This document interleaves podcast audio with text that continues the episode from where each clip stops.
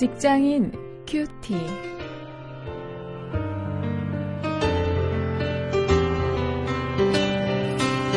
여러분 안녕하십니까? 5월이 다 갔습니다. 오늘 5월의 마지막 날 여러분과 함께 말씀을 묵상할 원용일입니다.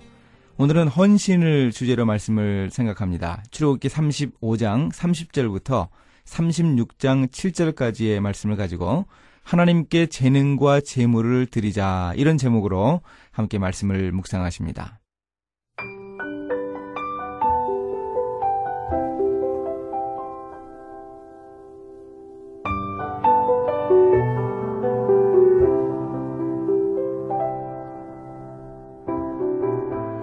모세가 이스라엘 자손에게 이르되 볼지어다. 여호와께서 유다 지파 훌의 손자요 우리의 아들인 부사라를 증명하여 부르시고 하나님의 신을 그에게 충만케 하여 지혜와 총명과 지식으로 여러 가지 일을 하게 하시되 공교한 일을 연구하여 금과 은과 노스로 일하게 하시며 보석을 깎아 물리며 나무를 새기는 여러 가지 공교한 일을 하게 하셨고 또 그와 단지파 아이사막의 아들 오홀리압을 감동시키사 가르치게 하시며 지혜로운 마음을 그들에게 충만하게 하사 여러 가지 일을 하게 하시되 조각하는 일과 공교로운 일과 정색 자색 홍색실과 가는 배실로 수놓는 일과 짜는 일과 그 외에 여러 가지 일을 하게 하시고 공교로운 일을 연구하게 하셨나니 부사렐과 오홀리압과 및 마음이 지혜로운 사람 곧 여호와께서 지혜와 총명을 부으사 성소에 쓸 모든 일을 할 줄 알게 하심을 입은 자들은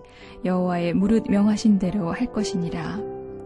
모세가 부사렐과 오홀리압과 및 마음이 지혜로운 사람 곧 그 마음에 여호와께로 지혜를 얻고 와서 그 일을 하려고 마음에 원하는 모든 자를 부르매 그들이 이스라엘 자손의 성소의 모든 것을 만들기 위하여 가져온 예물을 모세에게서 받으니라. 그러나 백성이 아침마다 자원하는 예물을 연하여 가져오는 거로 성소의 모든 일을 하는 지혜로운 자들이 각기 하는 일을 정지하고 와서 모세에게 구하여 가로되 백성이 너무 많이 가져오므로 여호와의 명하신 일에 쓰기에 남음이 있나이다.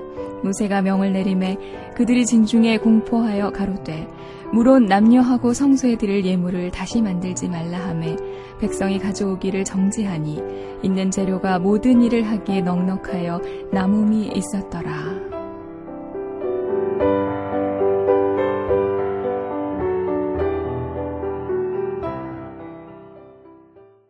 여러분 우리는 우리의 인생에서 무엇으로 하나님께 드립니까? 여러분은 하나님께 무엇을 드리기 위해서 준비하고 계십니까? 오늘 우리가 두 가지 드릴 것을 본문 속에서 찾아보기를 원합니다. 먼저 35장 30절에서 36장 1절까지에 보면 하나님의 나라를 위해서 재능을 드리는 사람들을 볼 수 있습니다. 성막을 짓기 위해서 하나님이 두 사람을 부르셨습니다. 그들의 이름은 브살렐과 오홀리압이었습니다. 그들은 본래 성막 제조에 관한 전문가였을 것입니다. 그들에게 하나님의 신을 충만하게 하여서 지혜와 총명과 지식으로 일을 하게 하셨다. 그렇게 35장 31절에서 표현하고 있습니다. 이렇게 그들의 기능, 그들의 은사, 재능, 여기에 하나님의 신이 충만했다 하는 이 모습을 보면서요. 우리가 오늘 자기 개발을 하면서 그것을 성령의 충만으로 이해하는 것, 어, 이것을 좀 생각해 보아야 합니다. 성령 충만은 어, 저쪽 기도원에 가서만 가능한 것이 아니고 어, 우리의 일터에서 일을 하면서도 우리가 성령 충만함을 받고 성령 충만을 나타내야 한다는 것을 좀 기억할 수 있기를 바랍니다. 또 이 사람들이 성막 제조의 책임자와 부책임자로 일하게 되는데요. 모든 사람을 가르치게 하셨습니다. 자기들만 하나님의 성령 충만을 받고 일하는 것이 아니고 그 성막 제조에 참여한 모든 사람들을 어, 그들이 가르쳤습니다. 그래서 하나님은 그 성막 제조에 참여한 모든 일꾼들에게도 지혜와 총명을 주셔서 그 일을 감당하게 했다. 이렇게 표현하고 있습니다. 우리가 가지고 있는 모든 재능도 역시 하나님이 주신 것을 우리가 기억해야 합니다. 오늘 이 본문에서 구절마다 강조하는 것이 무엇인가 하면 그 재능을 바로 하나님이 주신 것이라고 하는 것입니다. 우리도 우리가 가지고 있는 그 재능이 하나님이 우리에게 주신 것임을 기억하고 하나님 나라를 올바로 세우는 그 일을 위해서 드릴 수 있어야 합니다. 오늘 우리 일터에서 우리가 일할 때 우리가 가진 재능으로 일할 때 그것 역시 하나님의 나라를 세우는 한 부분임을 우리가 꼭 기억해야 합니다. 이제 36장 2절부터 7절까지 해서 또 하나님께 무엇을 드리는 사람들이 나오고 있죠. 하나님은 이미 성막을 짓기 위해서 필요한 물품들이 무엇인가 하는 것을 25장 1절부터 9절 사이에서 알려주셨습니다. 그것을 모세가 부살렐에게 전해 주었는데 백성들이 이제 예물을 가져왔습니다. 그 성막을 짓기 위해 필요한 모든 물건들을 백성들이 가져온 것입니다. 물론 자원에서 그들이 드린 예물들이었습니다. 그 예물이 충분히 모이자 이제 예물 드리기를 중단해야만 했습니다. 이렇게 백성들은 자신의 재물을 하나님을 위해서 기꺼이 드렸습니다. 이 모습을 좀 우리가 기억해야 합니다. 오늘 우리도 하나님 나라를 위해서 우리가 가진 재물을 드릴 수 있어야 합니다. 우리 인생에서 돈이 얼마나 중요한 것입니까? 세상 사람들이 그 돈을 얻기 위해서 얼마나 노력하고 있습니까? 그것을 기억하면서 우리가 가장 귀하게 여기는 것, 그것을 하나님 앞에 기꺼이 드릴 수 있어야 합니다. 하나님이 주신 재능을 하나님을 위해 바치듯이 하나님이 주신 재물도 하나님을 위해 드린다면 그것이야말로 참다운 헌신이 아닐 수 없습니다. 우리가 이렇게 하나님 앞에 재물을 드리고 재능을 드려서 제대로 헌신할 수 있기를 바랍니다. 이제 말씀을 가지고 실천할 것을 찾아봅니다. 과연 나는 어떤 재능으로 하나님 나라를 섬기고 있는가 한번 돌아보죠.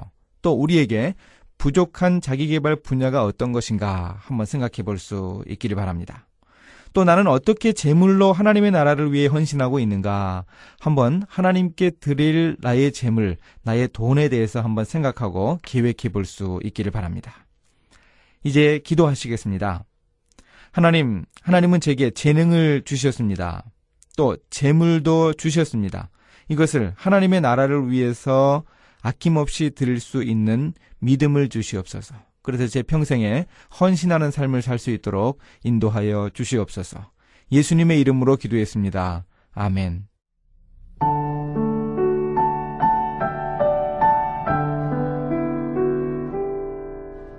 제가 군종병 생활을 할 때 처음에는 장교 식당에서 예배를 드리다가 교회당을 지어야겠다는 소원을 가지고 기도하며 이곳저곳에 지원 요청을 했어요. 그러자 너무도 많은 사람들이 40여 평의 교회당을 짓고도 남을 만큼 많은 헌금을 해주었습니다. 또한 신호들을 중심으로 우리 병사들이 가진 재능과 노동력으로 붉은 벽돌이 아름답고 또 종탑이 예쁜 하누리 교회를 지어서 헌당 예배를 드릴 수 있었어요.